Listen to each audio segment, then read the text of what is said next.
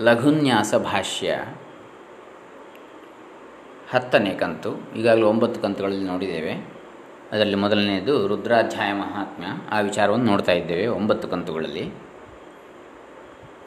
ಈ ಹತ್ತನೇ ಕಂತಿನಲ್ಲಿ ಮೂವತ್ತ ಒಂದನೆಯ ಪ್ರಶ್ನೆಯಿಂದ ಮುಂದುವರಿಸ್ತಾ ಇದ್ದೇವೆ. ಮೂವತ್ತು ಪ್ರಶ್ನೆಗಳ ವ್ಯಾಖ್ಯಾನವನ್ನು ನೋಡಿದ್ದೇವೆ ಈಗಾಗಲೇ. ಮೂವತ್ತು ಪ್ರಶ್ನೆಗಳಿಗೆ ಉತ್ತರವನ್ನು. ಮೂವತ್ತೊಂದನೇ ಪ್ರಶ್ನೆ ಇವತ್ತು ನೋಡೋಣ. ಓಂ ಶ್ರೀ ಗುರುಭ್ಯೋ ನಮಃ. ಹರಿ ಓಂ ಶ್ರೀ ಗಣೇಶಾಯ ನಮಃ. ಡಾಕ್ಟರ್ ಕೃಷ್ಣಮೂರ್ತಿ ಶಾಸ್ತ್ರಿ ದಂಬೆ ಪುಣಚ, ಬಂಟ್ವಾಳ ತಾಲೂಕು ದಕ್ಷಿಣ ಕನ್ನಡ ಜಿಲ್ಲೆ ಕರ್ನಾಟಕ, ಭಾರತ. ಮೂವತ್ತೊಂದನೇ ಪ್ರಶ್ನೆ. ನಮಕ ಚಮಕಗಳ ಪಠಣದಿಂದ ಏನು ಲಾಭ? ಜಪೇತ್ ಸಮಗ್ರಂ ನಮಕಂ ಸಮಗ್ರಂ ಚಮಕಂ ತಥಾ ರುದ್ರಮಿತ್ಯುಚ್ಯತೆ ಸಿದ್ಧಿ ಸರ್ವಾಘೌಘ ವಿನಾಶನಂ ನಮಕವನ್ನು ಸಮಗ್ರವಾಗಿ, ಅಂದರೆ ಇಡಿಯಾಗಿ, ರುದ್ರಪ್ರಶ್ನವನ್ನು, ನಮಕ ಅಂದರೆ ರುದ್ರಪ್ರಶ್ನ. ಹಾಗೆ ಇಡೀ ಚಮಕವನ್ನು, ಚಮಕ ಪ್ರಶ್ನ, ಚಮಕಾಧ್ಯಾಯ. ಇವುಗಳನ್ನು ಜಪಿಸಿ ಮಾಡುವ ರುದ್ರ ಜಪವು ಎಲ್ಲ ಜಪಕರ, ಜಪಿಸುವವರ ಎಲ್ಲ ಪಾಪ ಸಮೂಹದ ವಿನಾಶವೆಂಬ ಫಲಸಿದ್ಧಿಪ್ರದ ಅಂಥೇಳಿ ಹೇಳಲಾಗ್ತದೆ. ಅಂತಹ ಫಲವನ್ನು ಸಿದ್ಧಿಸುವಂಥದ್ದು ಅಂಥೇಳಿ. ರುದ್ರ ಮತ್ತು ಚಮಕವನ್ನು ಜಪಿಸಿದರೆ. ಇದು ಮೂವತ್ತ ಒಂದನೆಯ ಪ್ರಶ್ನೆ. ನಮಕ ಚಮಕಗಳ ಪಠಣದಿಂದ ಲಾಭ. ಎಲ್ಲ ಪಾಪ ಸಮೂಹದ ವಿನಾಶ. ಇನ್ನು ಮೂವತ್ತೆರಡನೇದು ಹರಿಹರರಲ್ಲಿ ಭೇದವಿಲ್ಲ. ಹೇಗೆ? ಶಿವಾಯ ವಿಷ್ಣುರೂಪಾಯ ಶಿವರೂಪಾಯ ವಿಷ್ಣವೇ. ಶಿವಸ್ಯ ಹೃದಯ ವಿಷ್ಣುರ್ವಿಷ್ಣೋಶ್ಚ ಹೃದಯಂ ಶಿವ. ವಿಷ್ಣುರೂಪಿಯಾದ ಶಿವನಿಗೂ, ಶಿವರೂಪನಾದ ವಿಷ್ಣುವಿಗೂ ನಮಸ್ಕಾರಗಳು. ಲೋಕಶಂಕರನಾದ ಶಿವನ ಹೃದಯವೇ ವಿಷ್ಣುವು. ಲೋಕಕ್ಕೆ ಮಂಗಳವನ್ನುಂಟು ಮಾಡುವ. ಲೋಕವ್ಯಾಪ್ತನಾದ ವಿಷ್ಣುವಿನ ಹೃದಯವೇ ಶಿವನೂ ಆಗಿರುವನೆಂಬುದು ಶತಸಿದ್ಧವಾದುದು ಹಾಗೂ ಪಾರಮಾರ್ಥಿಕವಾದ ಸತ್ಯವೂ ಹೌದು. ಹರಿಹರರಲ್ಲಿ ಭೇದವೆಣಿಸಿದವರನ್ನು ಹರಿಹರರಿವರೂ ಮೆಚ್ಚುವುದಿಲ್ಲ. ಇದು ಮೂವತ್ತ ಎರಡನೆಯ ಪ್ರಶ್ನೆ. ಹರಿಹರರಲ್ಲಿ ಭೇದವಿಲ್ಲ ಹೇಗೆ ಅಂತೇಳಿ. ಇನ್ನು ಮೂವತ್ತ ಮೂರನೇದು ಶಿವನಾಮ ಸ್ಮರಣೆ ಹೇಗೆ? ಹೇಗೆ ಮಾಡಬೇಕು? ಶಿವ ಶಿವೇತಿ ಶಿವೇತಿ ಶಿವೇತಿ ವಾ ಭವ ಭವೇತಿ ಭವೇತಿ ಭವೇತಿ ವಾ. ಹರ ಹರೇತಿ ಹರೇತಿ ಹರೇತಿ ವಾ ಭವ ಮನಃ ಶಿವಮೇವ ನಿರಂತರಂ.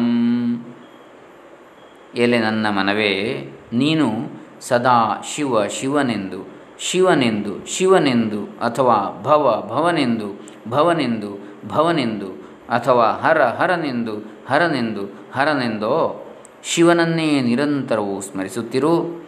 ಇಲ್ಲಿ ಭವನೆಂದರೆ ಸೃಷ್ಟಿ ಪ್ರತಿಪಾದಕವಾದರೆ, ಶಿವನೆಂದರೆ ಸ್ಥಿತಿವಾಚಕವೂ, ಹರನೆಂದರೆ ಲಯಸೂಚಕವೂ ಆಗಿರುವುದು.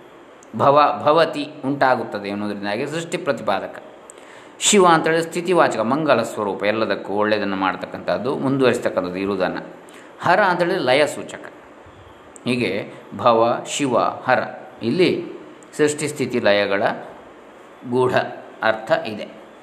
ಭವತಿ ಸರ್ವಂ ಅನೇನ ಇತಿ ಭವ. ಯಾವನಿಂದ ಇವೆಲ್ಲವೂ ಉಂಟಾಗುತ್ತದೆಯೋ ಅವನೇ ಭವನು. ಶಂ ತನೋತಿ ಸರ್ವೇಷಾಂ ವಶೀ ಚ ಇತಿ ಶಿವ. ಎಲ್ಲರಿಗೂ ಮಂಗಳವನ್ನು ಉಂಟು ಮಾಡುವವ. ಹಾಗೆ ಎಲ್ಲರ ಈಶ, ಎಲ್ಲರನ್ನ ತನ್ನ ಅಂಕಿಯಲ್ಲಿ ಇಟ್ಟುಕೊಳ್ಳುವ, ಕೊಳ್ಳು, ಇಟ್ಟುಕೊಂಡಂಥವ. ಅವನು ಶಿವ. ಶಂ ತನೋತಿ ಸರ್ವೇಷಾಂ ವಶೀ ಚ ಇತಿ, ಸರ್ವೇಷಾಂ ವಶೀ ಚ. ಎಲ್ಲರ ವಶಿ. ಎಲ್ಲರನ್ನು ತನ್ನ ವಶವರ್ತಿಯಾಗಿ ಕೊಂಡ್ ಆಗಿಸಿಕೊಂಡವ ಹಾಗೂ ತಾನು ಸ್ವಯಂ ವಶಿ, ಅಂದರೆ ಆತ್ಮನಿಗ್ರಹಿ. ಅವನೇ ಶಿವ. ಹರತಿ ಸರ್ವಂ ಇತಿ ಹರಹ. ಎಲ್ಲವನ್ನು ಅಪಹರಣ ಮಾಡುವವ, ಅಂದರೆ ಇಲ್ಲವಾಗಿಸುವವ, ನಾಶ ಮಾಡುವವ, ಲಯಕರ್ತ. ಎಲ್ಲವನ್ನು ಆಹರಣ, ತನ್ನೊಳಕ್ಕೆ ಆಹರಣ ಮಾಡುವ ಅಂತಲೂ ಆಗ್ತದೆ, ಸ್ವೀಕಾರ ಮಾಡುವವ. ಪ್ರಳಯಾಗ್ನಿಯಲ್ಲಿ ಎಲ್ಲವನ್ನು ತಾನೇ ಸ್ವಾಹ ಮಾಡುವ ಸ್ವಾಹಕಾರ. ಹೀಗೆ, ಅಂದರೆ ಸ್ವೀಕರಿಸುವ ಇದು ಮೂವತ್ತ ಮೂರನೇ ಪ್ರಶ್ನೆ ಶಿವನಾಮ ಸ್ಮರಣೆ ಹೇಗೆ ಅಂತೇಳಿ. ಇಲ್ಲಿ ಭವ, ಶಿವ, ಹರ. ಭವ ಅಂದರೆ ಸೃಷ್ಟಿ, ಶಿವ ಅಂದರೆ ಸ್ಥಿತಿ, ಹರ ಅಂದರೆ ಲಯ. ಈ ಮೂರರ ಒಂದು ನೆನಪು ಮಾಡಿದಾಗೂ ಆಗ್ತದೆ ಇಲ್ಲಿ. ಮೂರಕ್ಕೂ ಕಾರಣನಾದಂತಹ ಪರಮೇಶ್ವರ ಅಂಥೇಳಿ ಪರಬ್ರಹ್ಮ ವಸ್ತು ಅಂತೇಳಿ ಇನ್ನು ಮೂವತ್ತ ನಾಲ್ಕನೇ ಪ್ರಶ್ನೆ, ಶಿವನನ್ನು ಯಾವ ರೀತಿ ಧ್ಯಾನಿಸಬಹುದು? ಧ್ಯಾಯೇನ್ನಿತ್ಯಂ ಮಹೇಶಂ ರಜತಗಿರಿನಿಭಂ ಚಾರುಚಂದ್ರಾವತಂಸಂ ರತ್ನಾಕಲ್ಪೋಜ್ವಲಾಂಗಂ ಪರಶುಮೃಗವರಾಭೀತಿಹಸ್तं ಪ್ರಸನ್ನಂ ಪದ್ಮಾಸೀನಂ ಸಮಂತಾತ್ ಸ್ತುತಮಮರಗಣೈರ್ವ್ಯಾಘ್ರಕೃತ್ತಿಂ ವಸಾನಂ ವಿಶ್ವಾದ್ಯಂ ವಿಶ್ವವಂದ್ಯಂ ನಿಖಿಲಭಯಹರಂ ಪಂಚವಕ್ತ್ರಂ ತ್ರಿನೇತ್ರಂ ಧರ್ಮಸಿಂಧುವಿನ ಒಂದು ಶ್ಲೋಕ ಇದೆ, ಶಿವನನ್ನು ಯಾವ ರೀತಿ ಧ್ಯಾನಿಸಬಹುದು ಅಂತೇಳಿ. ಇದು ಏಕವಿಂಶತ್ಯಕ್ಷರಾವೃತ್ಯಾಂ ಪ್ರಕೃತಿ ಛಂದಸಿ ಸ್ರಗ್ಧರಾವೃತ್ತಂ. ಇದು ಸ್ರಗ್ಧರ ಎನ್ನುವಂತಹ ವೃತ್ತದಲ್ಲಿದೆ ಇಪ್ಪತ್ತೊಂದು ಅಕ್ಷರದ ಪ್ರಕೃತಿ ಎನ್ನತಕ್ಕಂತಹ ಛಂದಸ್ಸು. ಇದಕ್ಕೆ ಮೂಲ, ವೈದಿಕವಾದ ಛಂದಸ್ಸು, ಪ್ರಕೃತಿ ಛಂದಸ್ಸು. ಇಪ್ಪತ್ತೊಂದು ಅಕ್ಷರದ್ದು ಒಂದೊಂದು ಪಾದದಲ್ಲಿ. ಲೌಕಿಕವಾಗಿ ಸ್ರಗ್ಧರ ವೃತ್ತ ಲೌಕಿಕಂ ವೈದಿಕಂ, ವೈದಿಕ ಛಂದೋಜಾತಂ, ಲೌಕಿಕಂ ವೃತ್ತಂ. ವೈದಿಕ ಛಂದಸ್ಸಿನಿಂದ ಹುಟ್ಟಿದ್ದು ಲೌಕಿಕವಾದ ಸಂಸ್ಕೃತದಲ್ಲಿರತಕ್ಕಂಥ, ಲೌಕಿಕ ಸಂಸ್ಕೃತದ ವೃತ್ತಗಳು. ಈ ಶ್ರದ್ಧರ ವೃತ್ತದ ಲಕ್ಷಣ ಏನು ಅಂತ ಕೇಳಿದರೆ ಮೃಭ್ನೈರ್ಯಾನಾಂ ತ್ರಯೇಣ ತ್ರಿಮುನಿ ಯಥಯುತ ಸ್ರಗ್ಧರಾ ಕೀರ್ತಿತೇಯಂ. ಇಪ್ಪತ್ತೊಂದು ಅಕ್ಷರದ ಪಾದ ಈ ರೀತಿಯಲ್ಲಿ ಬರ್ತದೆ. ಅದರ ಮಾತ್ರ ಮಾತ್ರೆಗಳು, ಅದರಲ್ಲಿರುವ ಯಾವುದು ಗುರು ಲಘು ಈ ರೀತಿ ಬರಬೇಕು. ಇದು ಅದರ ಲಕ್ಷಣ ಇಪ್ಪತ್ತೊಂದು ಅಕ್ಷರ. ಇದೇ ಗತಿಯಲ್ಲಿ ಹೋಗಬೇಕು ಛಂದೋ ಗತಿ ಛಂದಸ್ಸು ಗತಿಯನ್ನು ಸೂಚಿಸ್ತದೆ. ಯಾವ ಗತಿಯನ್ನು ನಾವು ನೋಡಿ ಅದು ಇಂಥ ಛಂದಸ್ಸು ಅಂತೇಳಿ ಹೇಳ್ಬೋದು. ಹಾಗೆ ಅಕ್ಷರ ಸಂಖ್ಯೆಯನ್ನು ಕೂಡ ನೋಡಿ. ತ್ರಯೇಣ ತ್ರಿಮುನಿ ಯತಿಯುತ ಸ್ರಗ್ಧರ ಕೀರ್ತಿತೇಯಂ ಅಂಥೇಳಿ. ಅದರಲ್ಲಿ ಎಲ್ಲಿ ಒಂದು ಅಕ್ಷರ ಆ ಕಡೆ ಈ ಕಡೆ ಲೋಪ ಆದರೂ ಕೂಡ ಛಂದೋಭಂಗ ಉಂಟಾಗಿದೆ ಅಂತ ಗೊತ್ತಾಗ್ತದೆ ನಮಗೆ. ಅದೇ ಧಾಟಿಯಲ್ಲಿ ಇಲ್ಲದಿದ್ದರೆ ಇನ್ನು ಛಂದೋ ದೃಷ್ಟಿಯಿಂದ, ವ್ಯಾಕರಣ ದೃಷ್ಟಿಯಿಂದ ನೋಡಿದರೆ ಅಲ್ಲಿ ಗಣಗಳು ಎಲ್ಲ ಬರ್ತದೆ. ಹ್ಮ್? ಮಗಣ, ರಗಣ, ಭಗಣ, ಯಗಣ, ನಗಣ ನಗಣ ಮೂರು ಬರ್ತದೆ. ಮಬ್ನೈರ್ಯಾನಾಂ ತ್ರಯೇಣ, ತ್ರಿಮುನಿ ಯತಿಯುತ ಈ ರೀತಿಯಾಗಿ ಬರ್ತದೆ ಅದು. ಅಂದರೆ ಯತಿ ಕೂಡ ಇದೆ, ಎಲ್ಲಿ ಯತಿ ಬರ್ತದೆ, ಇದೆಲ್ಲ ಅದರ ಲಕ್ಷಣಗಳಲ್ಲಿ ಹೇಳ್ತದೆ. ಇರಲಿ. ಈಗ ಶಿವನನ್ನು ಯಾವ ರೀತಿ ಧ್ಯಾನಿಸಬಹುದು ಎಂಬ ವಿಚಾರ, ಈ ಶ್ಲೋಕದ ಅರ್ಥ. ಅದರಲ್ಲಿದೆ. ಶಿವನ ಸ್ವರೂಪವನ್ನು ಈ ಶ್ಲೋಕದಲ್ಲಿ ಹೇಳ್ತದೆ. ಆ ರೀತಿಯಲ್ಲಿ ಶಿವನನ್ನು ನಾವು ಸ್ಮರಣೆ ಮಾಡಬೇಕು, ಧ್ಯಾನ ಮಾಡಬೇಕು. ಧ್ಯಾಯೇತ್ ನಿತ್ಯಂ ಮಹೇಶಂ. ನಿತ್ಯವೂ ಮಹೇಶ್ವರನನ್ನು ಧ್ಯಾನಿಸಬೇಕು. ಇಂತಹ ಮಹೇಶ್ವರನನ್ನು ರಜತಗಿರಿ ನಿಭಂ ರಜತಗಿರಿ, ಕೈಲಾಸದ ಪರ್ವತ. ಅದರಲ್ಲಿ ರಜತಗಿರಿ, ಹಿಮಾಲಯದಲ್ಲಿ. ಕೈಲಾಸ ಪರ್ವತದ ರಜತಾದ್ರಿ ನಿವಾಸ. ಚಾರು ಚಂದ್ರಾವತಂಸಂ. ರಜತಗಿರಿ ನಿಭಂ ಅಂದರೆ ಬೆಳ್ಳಿಯ ಬೆಟ್ಟವನ್ನು ಹೋಲತಕ್ಕಂತಹ ಪ್ರಕಾಶಮಾನವಾದಂತಹ ಅಂಥೇಳಿ ಬೆಳ್ಳಿಯ ಬೆಟ್ಟದಂತೆ ಪ್ರಕಾಶಮಾನವಾದ. ಚಾರು ಚಂದ್ರಾವತಂಸಂ. ಅಂದರೆ ಸುಂದರವಾದ ಚಂದಿರನನ್ನು ತನ್ನ ಮುಕುಟದಲ್ಲಿ ಧರಿಸಿರತಕ್ಕಂತಹ. ರತ್ನಾಕಲ್ಪೋಜ್ವಲಾಂಗಂ ಪರಶು ಮೃಗವರ ಅಭೀತಿಹಸ್ತಂ ಪ್ರಸನ್ನಂ ಪದ್ಮಾಸೀನಂ ಸಮಂತಾತ್ ಎಲ್ಲೆಡೆಯಿಂದ. ಸ್ತುತಂ ಅಮರಗಣೈ ವ್ಯಾಘ್ರಕೃತ್ಯಂ ವಸಾನಂ. ವಿಶ್ವಾದ್ಯಂ ವಿಶ್ವಕ್ಕೆ ಮೂಲನು. ವಿಶ್ವವಂದ್ಯಂ ಎಲ್ಲರಿಗೂ ಮೂಲನು, ಎಲ್ಲರಿಂದಲೂ ವಂದಿಸಲ್ಪಡುವುದು ವಿಶ್ವ ಅಂದರೆ ಎಲ್ಲ ಎನ್ನುವ ಅರ್ಥ ಇದೆ. ನಿಖಿಲ ಭಯಹರಂ ಎಲ್ಲರ ಭಯವನ್ನು ನಾಶ ಮಾಡುವ. ನಿಖಿಲ, ಖಿಲ ಅಂದರೆ ಉಳಿಕೆ, ಪ್ರಕ್ಷಿಪ್ತ, ಶೇಷ ಅಂತೇಳಿ ಅರ್ಥ. ನಿಖಿಲ ಅಂದರೆ ಎಲ್ಲವನ್ನು ಒಳಗೊಳ್ಳುವಂತಹ ಅಖಿಲ, ಸರ್ವತ್ರ ಸಮ ಅಂದರೆ ಸಮಸ್ತ ಎನ್ನುವ ಅರ್ಥ. ನಿಖಿಲ ಭಯಹರಂ, ಎಲ್ಲರ ಭಯವನ್ನು, ಎಲ್ಲ ರೀತಿಯ ಭಯವನ್ನು ಕೂಡ ಹೋಗಲಾಡಿಸುವವ. ಎಲ್ಲರ ಮತ್ತು ಎಲ್ಲ ರೀತಿಯ. ಪಂಚವಕ್ತ್ರಂ ತ್ರಿನೇತ್ರಂ. ಐದು ಮುಖದ. ತ್ರಿನೇತ್ರ ಮುಕ್ಕಣ್ಣನ. ನಾವೀಗ ಅರ್ಥ ಇದನ್ನು ಮಾಡುವಾಗ ಮುಕ್ಕಣ್ಣನು, ಪಂಚಾನನನು, ಅಥವಾ ಐದು ಮುಖದವನು. ಯಾವುದೆಲ್ಲ ಐದು ಮುಖಗಳು? ಸದ್ಯೋಜಾತ ವಾಮದೇವ, ಘೋರ, ಈಶಾನ, ತತ್ಪುರುಷ ಅಂತೇಳಿ ಐದು ಮುಖಗಳು, ಶಿವನ. ಅಂತಹ ಪಂಚವಕ್ತ್ರನಾದಂಥವನನ್ನು ಎಲ್ಲರ ಭಯವನ್ನು ಅಪಹರಿಸುವವನು ನಿಖಿಲ ಭಯಹರಂ. ಅಲ್ಲಿಂದ ನಾವು ಅರ್ಥ ಮಾಡಿಕೊಳ್ಬೇಕಾಗ್ತದೆ ಅನ್ವಯ ಮಾಡಿಕೊಡುವ ಸಂಸ್ಕೃತದಲ್ಲಿ. ಸರ್ವವಂದ್ಯನು ಅಥವಾ ವಿಶ್ವದ ಎಲ್ಲರಿಂದ ನಮಸ್ಕಾರ ಯೋಗ್ಯನು, ಎಲ್ಲಕ್ಕೂ ಮೂಲನು, ವಿಶ್ವಾದ್ಯನು. ಸ ಕೈಲಾಸ ಪರ್ವತದ ರಜತಾದ್ರಿ ನಿವಾಸನು, ಸುಂದರ ಚಂದ್ರನನ್ನು ತನ್ನ ಮಕುಟದಲ್ಲಿ ಧರಿಸಿದ, ರತ್ನ ಪ್ರಭೆಯಂತೆ ಉಜ್ವಲವಾಗಿ ಬೆಳಗುವ ಶರೀರವುಳ್ಳ, ಕೊಡಲಿ, ನಂದಿ, ವರದ, ಅಭಯ, ಹಸ್ತ ಮುಂತಾದವನ್ನು ಧರಿಸಿರುವ. ಅಲ್ಲಿ ಪರಶು, ಅಂದರೆ ಕೊಡಲಿ ಪರಶು, ಮೃಗ, ವರ ಅಭೀತಿ ಹಸ್ತ ಕೊಡಲಿ, ನಂದಿ. ಮೃಗ ಅಂದರೆ ಜಿಂಕೆ ಅನ್ನೋ ಅರ್ಥವೂ ಇದೆ. ವರದ ಅಭಯ ಹಸ್ತ. ಮುಂತಾದವನ್ನು ಧರಿಸಿರ್ತಕ್ಕಂತಹ, ವರವನ್ನು ನೀಡತಕ್ಕಂತಹ ಅಭಯ ಹಸ್ತ. ಪ್ರಸನ್ನವದನ ಅಥವಾ ಶಾಂತ ಮುಖಮುದ್ರೆ ಉಳ್ಳವನಾದ. ಪ್ರಸನ್ನಂ. ಪದ್ಮಾಸನದಲ್ಲಿ ಕುಳಿತ. ಸುತ್ತ ಎಲ್ಲೆಡೆಯಿಂದಲೂ ದೇವ ಗಡಣದಿಂದ ಆವರಿಸಲ್ಪಟ್ಟು ಸ್ತುತಿಸಲ್, ಸ್ತುತಿಸಲ್ಪಡುತ್ತಿರುವ ವ್ಯಾಘ್ರ ಚರ್ಮೋತ್ತರೀಯಕನಾದ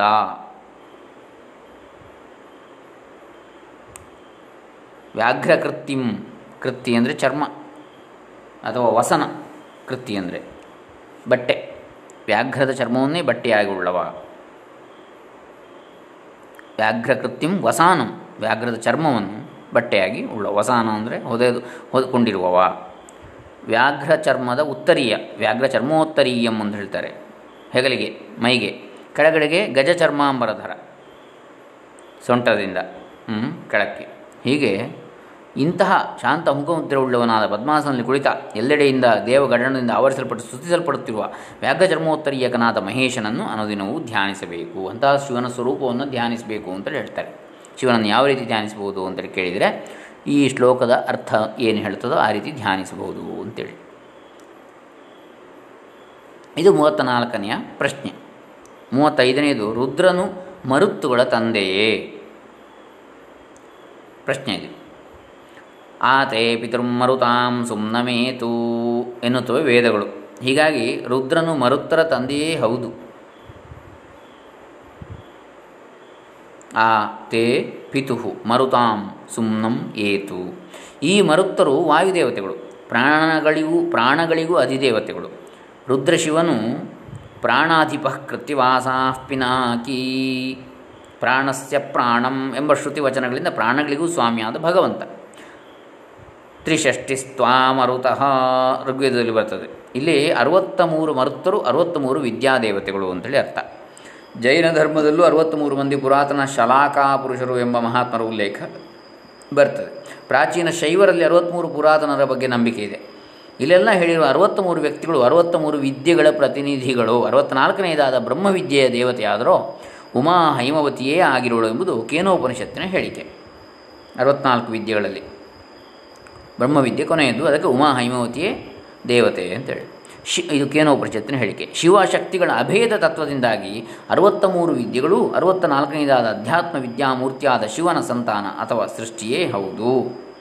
ಅರವತ್ತ ಮೂರು ವಿದ್ಯೆಗಳು ಕೂಡ ಆ ಪರಮೇಶ್ವರನ ಸೃಷ್ಟಿಯೇ ಹೌದು. ಕ್ಷುದ್ರಾಸ್ತ್ರಿಷಷ್ಟಿ ವಿದ್ಯಾಸ್ಯು ತತ್ಫಲಂ ನಶ್ವರಂ ಭವೇತ್. ಚತುಷ್ಷಷ್ಟಿತಮೀ ಬ್ರಹ್ಮ ವಿದ್ಯಾತ್ವಮೃತದಾಯಿನಿ ಅರವತ್ತ ಮೂರು ವಿದ್ಯೆಗಳು ಕ್ಷುದ್ರ ವಿದ್ಯೆಗಳು. ಅವುಗಳ ಫಲವು ನಶ್ವರ ಅಥವಾ ಅಶಾಶ್ವತ ಆದರೆ, ಅಂದರೆ ಅನಿತ್ಯ ಅಂತ ಅರ್ಥ. ಅರವತ್ತ ನಾಲ್ಕನೆಯದಾದ ಬ್ರಹ್ಮವಿದ್ಯೆ ಆದರೂ ಅಮೃತತ್ವವನ್ನೀಯುವಂಥದ್ದು ಅಂಥೇಳಿ ಕಾಳಿಕಾ ಪುರಾಣ ಹೇಳ್ತದೆ. ಜ್ಞಾನಂ ಮಹೇಶ್ವರಾದಿಚ್ಛೇತ್ ಎಂಬ ಮಾತಿನಂತೆ ಈ ಆತ್ಮಜ್ಞಾನವನ್ನು ಮಹೇಶ್ವರನ ಆರಾಧನೆಯಿಂದ ಪಡೆಯಬೇಕು. ಅದರ ಪೂರ್ಣ ಶ್ಲೋಕ ತಮಗೆಲ್ಲ ಗೊತ್ತು? ಆರೋಗ್ಯಂ ಭಾಸ್ಕರಾದಿಚ್ಛೇತ್ ಶ್ರಿಯಮಿಚ್ಛೇತ್ ಹುತಾಶನಾತ್. ಜ್ಞಾನಂ ಮಹೇಶ್ವರಾದಿಚ್ಛೇತ್, ಮೋಕ್ಷಮಿಚ್ಛೇತ್ ಜನಾರ್ದನಾತ್. ಯಾವ್ಯಾವುದನ್ನು ಯಾರ್ಯಾರ ಹತ್ರ ಕೇಳಿ ಪಡ್ಕೊಳ್ಬೇಕು ಅಂತೇಳಿ ಇದು ಮುಖ್ಯವಾಗಿ ಗೊತ್ತಿರಬೇಕು ನಮಗೆ. ಯಾವುದನ್ನು ಯಾರಲ್ಲೂ ಕೇಳುವುದಲ್ಲ. ಆರೋಗ್ಯಂ ಭಾಸ್ಕರಾದಿಚ್ಛೇತ್. ಆರೋಗ್ಯ ಬೇಕಾ? ಸೂರ್ಯನಲ್ಲಿ ಕೇಳಿ. ಸೂರ್ಯನಾರಾಯಣ. ಆರೋಗ್ಯದ ಆರೋಗ್ಯವನ್ನು ಕೊಡ್ತಕ್ಕಂಥವು ಶ್ರಿಯಮಿಚ್ಛೇತ್ ಹುತಾಶನಾತ್ ಅಥವಾ ಧನಮಿಚ್ಛೇತ್ ಹುತಾಶನಾತ್. ಸಂಪತ್ತು ಬೇಕಿದ್ರೆ ಅಗ್ನಿಯನ್ನು ಕೇಳಬೇಕಂತೆ. ಜ್ಞಾನಂ ಮಹೇಶ್ವರಾದಿಚ್ಛೆ. ಕೇಳಬೇಕು ಅಂದರೆ ಪ್ರಾರ್ಥಿಸಿ, ಅವರನ್ನು ಒಲಿಸಿಕೊಳ್ಬೇಕು ಆವಾಗ ಸಿಗ್ತದೆ. ಜ್ಞಾನಂ ಮಹೇಶ್ವರಾದಿಚ್ಛೇತ್. ಜ್ಞಾನ ಬೇಕಾ? ಮಹೇಶ್ವರನನ್ನು ಧ್ಯಾನಿಸಿ, ಒಲಿಸಿಕೊ. ದಕ್ಷಿಣಾಮೂರ್ತಿ ಸ್ವರೂಪನಾಗಿ ಉಪದೇಶ ಮಾಡಿದ್ದಾನೆ ಬ್ರಹ್ಮವಿದ್ಯೆಯನ್ನು, ಜ್ಞಾನವನ್ನು. ವೃದ್ಧ ಶಿಷ್ಯ ಗುರು ಯುವ ಶಿಷ್ಯರು ವೃದ್ಧರು, ಯುವಕನಾದಂಥ ಗುರು, ದಕ್ಷಿಣಾಮೂರ್ತಿ ಸ್ವರೂಪನಾಗಿ ಶಿವ. ಉಪದೇಶ ಮಾಡಿದ್ದಾನೆ. ಮೌನ, ಮೌ, ಗುರೋಸ್ತು ಮೌನಂ ವ್ಯಾಖ್ಯಾನಂ ಶಿಷ್ಯಾಸ್ತು ಚಿನ್ನ ಸಂಶಯ. ಗುರು ಮೌನವಾಗಿ ವಟವೃಕ್ಷದ ಅಡಿಯಲ್ಲಿ ಕುಳಿತು, ದಕ್ಷಿಣ ದಿಕ್ಕಿಗೆ ಮುಖ ಮಾಡಿ ಕುಳಿತು ಧ್ಯಾನಮಗ್ನಾಗಿದ್ದಾನೆ ಅಷ್ಟೇ. ಗುರುವಸ್ತು ಮೌನಂ ವ್ಯಾಖ್ಯಾನಂ. ವ್ಯಾಖ್ಯಾನ ಯಾವ ರೀತಿ? ಮೌನವಾಗಿ. ವೈಖರಿ ಮಾತಿನ ಮೂಲಕವಾಗಿ ಅಲ್ಲ. ಪರ ಪಶ್ಯಂತಿ ಮಧ್ಯಮ ವೈಖರಿ ಅನ್ನೋ ನಾಲ್ಕು ರೀತಿಯ ಮಾತುಗಳು. ವಾಕ್ ಪರಾವಾಕ್ ಪಶ್ಯಂತಿ ವಾಕ್, ಮಧ್ಯಮ ವಾಕ್, ವೈಖರಿ ವಾಕ್. ನಾವು ವೈಖರಿ ವಾಕನ್ನು ಕೇಳುವಂಥದ್ದು, ಸಾಮಾನ್ಯವಾಗಿ. ಅದಕ್ಕಿಂತ ಆಚೆಗಿನದ್ದು ನಮಗೆ ಅರ್ಥ ಗೊತ್ತಾಗೋದಿಲ್ಲ ಮಧ್ಯಮ ವಾಕ್ ಮಧ್ಯಮವೇ ಅದು. ಕಂಠದವರೆಗೆ ಬಂದಿರ್ತದೆ ಅಷ್ಟೇ ಕುತ್ತಿಗೆವರೆಗೆ ಹೊರಟೆ ಬಂದಿರೋದಿಲ್ಲ ಅದು ಇನ್ನೊಬ್ಬರಿಗೆ ಅರ್ಥ ಆಗೋದಿಲ್ಲ ಪಶ್ಯಂತಿ ವಾಕದ ಮನಸ್ಸಿನಲ್ಲಿ ಕಾಣುವಂಥದ್ದು, ಕಲ್ಪನೆಗಳು. ಏನು ಹೇಳಬೇಕು ಅಂತೇಳಿ. ಮನಸ್ಸಿನಲ್ಲಿ ಹುಟ್ಟುವುದಷ್ಟೇ ಮಾತು. ಅದನ್ನು ಕೂಡ ಇನ್ನೊಬ್ಬರಿಗೆ ತಿಳ್ಕೊಳ್ಳಿಕ್ಕೆ ಆಗೋದಿಲ್ಲ ಪರಾವಾಕ್ ಅಂದರೆ ಅನಾಹತನಾದ, ಓಂಕಾರ. ಎಲ್ಲದಕ್ಕೂ ಮೂಲ, ಎಲ್ಲ ಮಾತುಗಳಿಗೂ ಮೂಲ ಬೀಜ. ಅದು ಕೂಡ ಇನ್ನೊಬ್ಬರಿಗೆ ಅರ್ಥ ಆಗುವುದಿಲ್ಲ ಅಂದರೆ ವೈಖರಿ ಮಾತ್ರ ಮಾತಿನ ವೈಖರಿ ಅಂತ ಹೇಳ್ತೇವೆ ನಾವು. ಅಂದರೆ ಹೊರಮುಖವಾದ ಮಾತು ಮಾತದು ಇನ್ನೊಬ್ಬರಿಗೆ ಅರ್ಥ ಆಗುವಂಥದ್ದು. ಆದರೆ ಸಾಕ್ಷಾತ್ ದಕ್ಷಿಣಾಮೂರ್ತಿ, ಸಾಕ್ಷಾತ್ ಪರಮೇಶ್ವರನ ಗುರು ರೂಪ ಗುರುಮೂರ್ತಿ ಆ ಸ್ವರೂಪದಲ್ಲಿ ಅವನು ಮೌನವ್ಯಾಖ್ಯ ಪ್ರಕಟಿತ ಪರಬ್ರಹ್ಮತತ್ವಂ ಯುವಾನಂ. ಪರಬ್ರಹ್ಮತತ್ವವನ್ನು ಮೌನವಾಗಿಯೇ ತನ್ನ ಸಾನ್ನಿಧ್ಯದಲ್ಲಿರುವವರೆಲ್ಲರಿಗೂ ಗೊತ್ತುಪಡಿಸಿದವ. ಗುರುವಸ್ತು ಮನೋವ್ಯಾಖ್ಯಾನಂ ಶಿಷ್ಯಾಸ್ತು ಚಿನ್ನ ಸಂಶಯ ಮೌನವಾದಂಥ ವ್ಯಾಖ್ಯಾನ ಗುರುವಿನದ್ದು. ಗುರುವಿನ ಸಾನ್ನಿಧ್ಯದಿಂದಲೇ ಸಂಶಯ ಪರಿಹಾರ ಶಿಷ್ಯರದ್ದು. ಹೇಳಬೇಕಾಗಿಲ್ಲ, ಕೇಳಬೇಕಾಗಿಲ್ಲ. ಇರಲಿ. ಹೀಗೆ ವಿದ್ಯೆ ಬೇಕಿದ್ರೆ ಮಹೇಶ್ವರನನ್ನು ಕೇಳಬೇಕು. ಜ್ಞಾನ ಬೇಕಿದ್ರೆ. ಹ್ಞೂ ಯಾಕೆ? ಈಶಾನ ಸರ್ವವಿದ್ಯಾನಾಂ, ಈಶ್ವರ ಸರ್ವಭೂತಾನಾಂ ಅಂತ ಬರ್ತದೆ. ಈಶ್ವರ ಸರ್ವಭೂತಾನಾಂ ಅಂದರೆ ಎಲ್ಲ ಜೀವ ಜಾತಿಗಳಿಗೆ, ಜಾತಗಳಿಗೆ, ಎಲ್ಲ ಚರಾಚರಗಳಿಗೆ ಅಧಿಪತಿ ಪರಮೇಶ್ವರ, ಭಗವಂತ. ಈಶಾನ ಸರ್ವವಿದ್ಯಾನಾಂ, ಎಲ್ಲ ವಿದ್ಯೆಗಳಿಗೂ ಅಧಿಪತಿ ಈಶಾನ ಪರಮೇಶ್ವರ. ಹೀಗೆ. ಹಾಗಾಗಿ ಜ್ಞಾನಂ ಮಹೇಶ್ವರಾದಿಚ್ಛೇತ್. ಮೋಕ್ಷವಿಚ್ಛೇತ್ ಜನಾರ್ದನಾಥ್. ಮೋಕ್ಷ ಬೇಕೋ? ವಿಷ್ಣುವನ್ನು ಕೇಳಿ. ವಿಷ್ಣುವನ್ನು ಪ್ರಾರ್ಥಿಸಿ. ಮೋಕ್ಷ ಕೊಡ್ತಾನೆ ಅಂತೇಳಿ. ಹೀಗೆ ಜ್ಞಾನದಿಂದ ಮೋಕ್ಷ. ಅಂದರೆ ಶಿವನಿಂದ ವಿಷ್ಣು.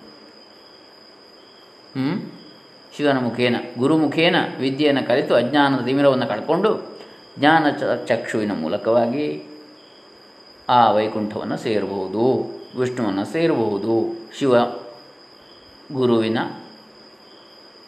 ಅನುಗ್ರಹದಿಂದ, ಮಾರ್ಗದರ್ಶನದಿಂದ. ಹೀಗೆ ಈ ಆತ್ಮಜ್ಞಾನವನ್ನು ಮಹೇಶ್ವರನ ಆರಾಧನೆಯಿಂದ ಪಡೆಯಬೇಕು ಈಶಾನ ಸರ್ವವಿದ್ಯಾನಾಂ ಎಂಬಂಥ ವೇದವಚನ ಶಿವನು ಸರ್ವವಿದ್ಯಾಧಿಪತಿ ಎಂದು ಲೋಕಗುರು ಎಂದು ಸಾರುತ್ತದೆ. ಹೀಗೆ ಇದು ಮೂವತ್ತೈದನೇ ಪ್ರಶ್ನೆ. ರುದ್ರನು ಮರುತ್ತುಗಳ ತಂದೆಯೇ ಅನ್ನತಕ್ಕಂಥದ್ದು ಇನ್ನು ಮೂವತ್ತಾರನೆಯದು ಶಿವನ ಅಷ್ಟಮೂರ್ತಿ ಸ್ವರೂಪವನ್ನು ಮಹಾಕವಿ ಕಾಳಿದಾಸ ಹೇಗೆ ಬಣ್ಣಿಸಿದ್ದಾನೆ?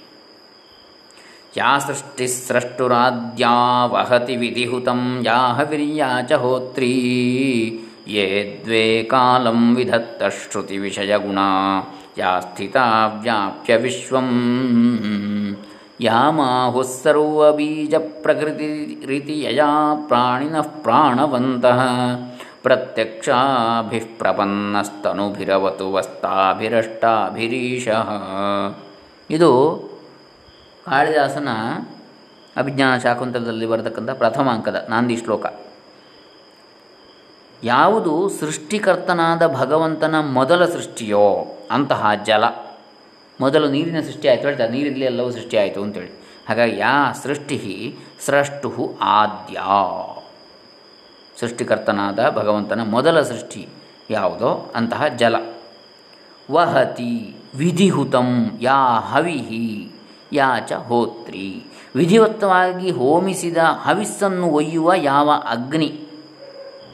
ಯಾಚ ಹೋತ್ರಿ, ಹೋಮಿಸುವ ಯಾವ ಹೋತೃ ಅಥವಾ ಯಜಮಾನ ಅಥವಾ ಆತ್ಮ? ಅಥವಾ ಎಷ್ಟಾ ಯಜ್ಞ ಮಾಡುವ. ಯೇ ದ್ವೇ ಕಾಲಂ ವಿಧತ್ತಃ ಶ್ರುತಿ ವಿಷಯಗುಣಾ ಯಾವ ಎರಡು ಕಾಲವನ್ನು, ಹಗಲು ರಾತ್ರಿಗಳನ್ನು ವಿಧಿಯಂತೆ ಉಂಟು ಮಾಡುತ್ತಾರೆಯೋ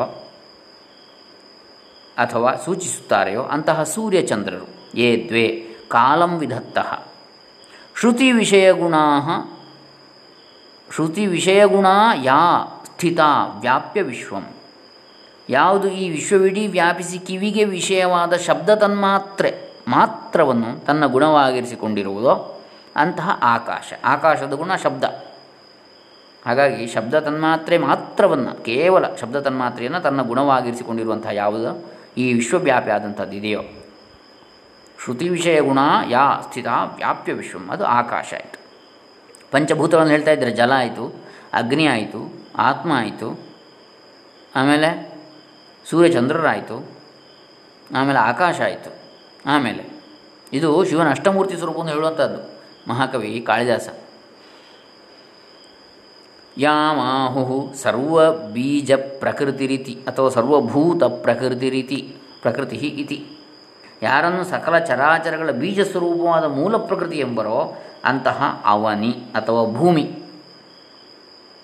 ಯಯಾ ಪ್ರಾಣಿನಃ ಪ್ರಾಣವಂತಹ ಹಾಗೂ ಯಾರಿಂದ ಸಕಲ ಪ್ರಾಣಿಗಳು ಅಥವಾ ಜೀವರು ಪ್ರಾಣವಂತರಾಗಿರುವರೋ ಅಂತಹ ವಾಯು. ಪ್ರತ್ಯಕ್ಷಾಭಿ ಪ್ರಪನ್ನ ತನುಭಿ ಅವತು ವಹ ತಾಭಿ ಅಷ್ಟಾಭಿ ಈಶಃ. ಈ ಪ್ರತ್ಯಕ್ಷವಾಗಿ ಇಂದ್ರಿಯಗ್ರಾಹ್ಯವಾದಂತಹ ಈ ಎಂಟು ರೂಪಗಳಿಂದ ಕಣ್ಣಿಗೆ ಅಥವಾ ನಮ್ಮ ಇಂದ್ರಿಯಗಳಿಗೆ ಸಂವೇದ್ಯವಾದಂಥ ಎಂಟು ರೂಪಗಳಿವು. ಕಣ್ಣಿಗೆ ಮಾತ್ರ ಅಲ್ಲ, ಈಗ ವಾಯು ಕಣ್ಣಿಗೆ ಕಾಣುವುದಿಲ್ಲ, ಆದರೆ ಸ್ಪರ್ಶ ಅನುಭವ ಉಂಟಾಗ್ತದೆ ಚರ್ಮಕ್ಕೆ, ವಾಯುವಿನದ್ದು. ಹಾಗಾಗಿ ಇಂದ್ರಿಯಗ್ರಾಹ್ಯವಾದಂಥ ಈ ಎಂಟು ಮೂರ್ತಿಗಳು, ಎಂಟು ರೂಪಗಳು ಪರಮೇಶ್ವರನ. ಇಂದ್ರಿಯಗ್ರಾಹ್ಯವಾದ ಈ ಎಂಟು ರೂಪಗಳಿಂದ ಸಂಪನ್ನನಾಗಿ ಅಷ್ಟಮೂರ್ತಿ ಎನಿಸಿದ ಪರಶಿವ, ಪರಮಾತ್ಮನಾದ ಜಗದೀಶನು ನಿಮ್ಮನ್ನು ರಕ್ಷಿಸಲಿ ಅಂಥೇಳಿ ಅಲ್ಲಿ ನಾಂದಿ ಶ್ಲೋಕದಲ್ಲಿ ಹೇಳತಕ್ಕಂಥ ಸೂತ್ರಧಾರ.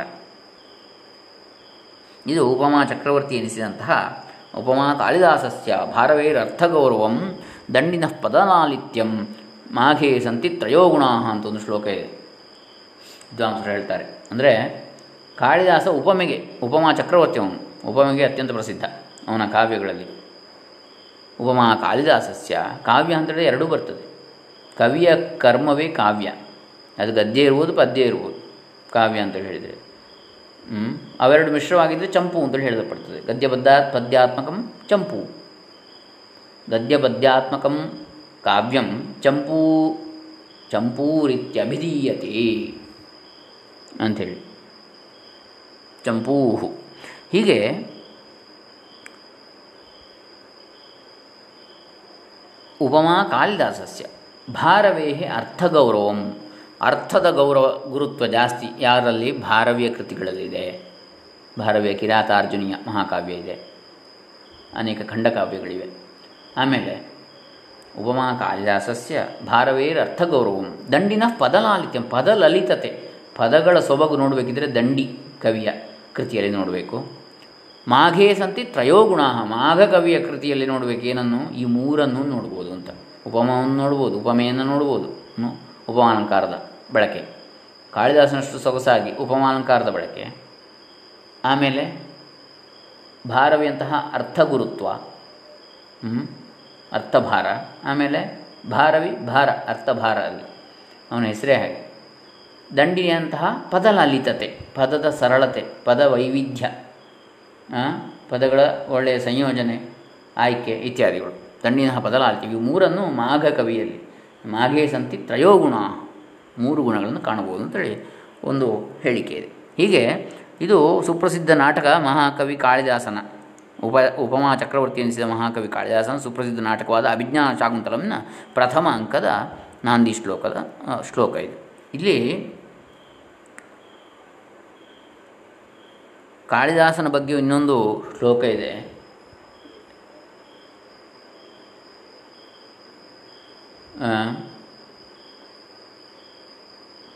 ಪುರಾ ಕವೀನಾಂ ಗಣನಾ ಪ್ರಸಂಗೇ ಕನಿಷ್ಠಿತಾಧಿಷ್ಠಿತ ಕಾಳಿದಾಸ.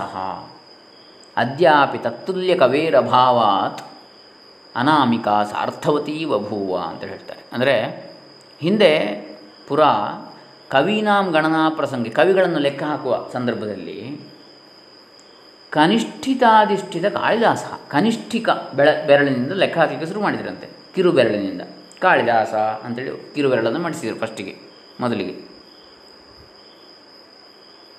ಅದ್ಯಾಪಿ ತತ್ ತುಲ್ಯ ಕವೇಹ ಅಭಾವತ. ಅವನಿಗೆ ಸಮನಾದ ಇನ್ನೊಬ್ಬ ಕವಿಯೇ ಸಿಗದೆ ಅನಾಮಿಕ.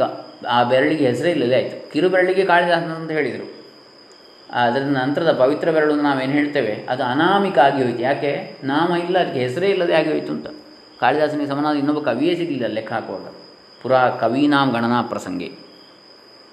ಅದ್ಯಾಪಿ ತತ್ ತುಲ್ಯ ಕವೇಹಿ ಅಭಾವಾತ್ ಅನಾಮಿಕಾ ಸಾರ್ಥವತಿ ಬಹುವ ಹಾಗಾಗಿ ಅನಾಮಿಕಾ ಬೆರಳು ಅಂತೇಳಿ ಅದಕ್ಕೆ ಹೆಸರು ಬಂದದ್ದು ಸಾರ್ಥಕವಾಯಿತು. ಅದರ ಹೆಸರು ಸಾರ್ಥಕವಾಯಿತು ಅಂತೇಳಿ ಅನ್ವರ್ಥಕ ಅಂತ. ಅದೇ ಅರ್ಥವನ್ನು ಕೊಡ್ತದೆ. ಅನಾಮಿಕ, ಅದಕ್ಕೆ ಹೆಸರಿಲ್ಲ ಅಂತ ಬೆರಳಿಗೆ. ಯಾಕೆ? ಕಾಳಿದಾಸ ಅಂತೇಳಿ ಕಿರು ಬೆರಳಿಗೆ ಹೆಸರು ಕೊಟ್ಟರು ಅಂದರೆ ಮಣಿಸಿದರು. ಈ ನಂತರದ ಬೆರಳು ಮಡಿಸಲಿಕ್ಕೆ ಅದಕ್ಕೆ ಸರಿಯಾದ, ಅವನಿಗೆ ಸರಿಯಾದ ಇನ್ನೊಬ್ಬ ಕವಿ ಸಿಗ ಸಿಗಲಿಲ್ಲ ಅಂತೇಳಿ. ಹೀಗೆ ಅದೊಂದು ಹೊಗಳಿಕೆ ಕಾಳಿದಾಸನಿಗೆ. ಹೀಗೆ. ಇದು ಮೂವತ್ತ ಆರನೇ ಪ್ರಶ್ನೆ. ಶಿವನು ಅಷ್ಟಮೂರ್ತಿ ಸ್ವರೂಪವನ್ನು, ಶಿವನ ಅಷ್ಟಮೂರ್ತಿ ಸ್ವರೂಪವನ್ನು ಮಹಾಕವಿ ಕಾಳಿದಾಸ ಹೇಗೆ ಬಣ್ಣಿಸಿದ್ದಾನೆ ಅಂತ ಇನ್ನು ಈ ರುದ್ರಾಧ್ಯಾಯ ಮಹಾತ್ಮೆ ಏನಿದೆ, ಲಘುನ್ಯಾಸ ಭಾಷ್ಯದ ಪೀಠಿಕಾ ಭಾಗ ಇದು. ಇದರಲ್ಲಿ ಕೊನೆಯ ಉಪಸಂಹಾರ, ಇದನ್ನು ನೋಡಿ ಈ ಒಂದು ಇದನ್ನು ಮುಕ್ತಾಯ ಮಾಡೋಣ. ಆ ನಂತರ ನಾವು ನಾಳೆಯಿಂದ ಲಘುನ್ಯಾಸ, ನೇರ ಲಘುನ್ಯಾಸ ಮಂತ್ರಗಳ ಅರ್ಥವನ್ನು ನೋಡಲಿಕ್ಕೆ ಆರಂಭ ಮಾಡೋಣ. ಮೂವತ್ತೇಳನೇ ವಿಷಯ ಇದು ಉಪಸಂಹಾರ ಇದೆ ಕೈಲಾಸೇಶ್ವರಲಿಂಗಂಚ ಪಂಚಲಿಂಗೇಶ್ವರಂ ವಯಂ ಮಹಾಲಿಂಗೇಶ್ವರಂ ವೈ ಸಹಸ್ರಲಿಂಗೇಶ್ವರಂ ನುಮಃ. ಕೇಪು ಖಂಡಿಗ ಶಿವಕ್ಷೇತ್ರದಲ್ಲಿರುವ ರವೀಶ ಸ್ಥಾಪಿತ ಕೈಲಾಸೇಶ್ವರನನ್ನು, ವಿಟ್ಲ ಸೀಮಾದೇವರಾದ ಪಾಂಡವ ಪ್ರತಿಷ್ಠಾಪಿತ ಪಂಚಲಿಂಗೇಶ್ವರನನ್ನು, ಪುತ್ತೂರ ಹತ್ತೂರ ಸೀಮೆಯ ಮಹತೋಭಾರ ಮಹಾಲಿಂಗೇಶ್ವರನನ್ನು, ಉಪ್ಪಿನಂಗಡಿಯ ಸಂಗಮ ಕ್ಷೇತ್ರಸ್ಥನಾದ ಸಹಸ್ರಲಿಂಗೇಶ್ವರನನ್ನು ನಾವು ನುತಿಗೈಯುತ್ತೇವೆ, ಸ್ತುತಿಸುತ್ತೇವೆ. ದೇವರಿಗೆ ಮಡಿಮೈಲಿಗೆ ಇಲ್ಲ. ಎಲ್ಲರೊಳಗಿದ್ದಾನೆ ದೇವರು. ಶ್ರೀ ರುದ್ರಾನುಷ್ಠಾನಗಳ ಹಾಗೂ ರುದ್ರ ಮಹಿಮೆಯ ಕುರಿತು ಬರೆದು ಮುಗಿಸುವುದು ಶಕ್ಯವಲ್ಲ. ಈ ವಿಷ ಪೃಥ್ವಿಯನ್ನೇ ಬರೆಯುವ ಕಾಗದವನ್ನಾಗಿಯೂ, ದೇವಲೋಕದ ಕಲ್ಪ ತರುವಿನ ಟೊಂಗೆಯನ್ನೇ ಲೇಖನಿಯನ್ನಾಗಿಯೂ, ಸಮುದ್ರವನ್ನೇ ಶಾಯಿಕುಪ್ಪಿಯನ್ನಾಗಿಯೂ ಮಾಡಿಕೊಂಡು ಸಾಕ್ಷಾತ್ ಶ್ರೀ ಶಾರದೇ ಬರೆಯ ಹೊರಟರೂ ಬಹುಶಃ ಶ್ರೀರುದ್ರನ ಮಹಿಮೆಯನ್ನು ಬರೆದು ಮುಗಿಸಲು ಅಸದಳವಲ್ಲ ಮುಗಿಸಲು ಅಳವಲ್ಲ ಸಾಧ್ಯವಿಲ್ಲ. ಹೀಗಿರುವಾಗ ಸಾಮಾನ್ಯರ ಪಾಡೇನು? ನಾವು ಕೇವಲ ಶುದ್ಧ ಭಕ್ತಿಯಿಂದ ಶ್ರೀರುದ್ರ ಮಹಾದೇವನನ್ನು ಸ್ಮರಿಸಿ ಕೃತೃತ್ಯ ಕೃತಕೃತ್ಯರಾಗೋಣ ಅಲ್ವೇ? ಸಾಮಾನ್ಯವಾಗಿ ರುದ್ರಪೀಠಿಕೆ, ಲಘುನ್ಯಾಸ ಅಥವಾ ಮಹಾನ್ಯಾಸ, ರುದ್ರ, ಸರ್ವೋವೈ ರುದ್ರ, ಚಮಕ ಹೀಗೆ ಪಠಿಸುವುದು ಪದ್ಧತಿ.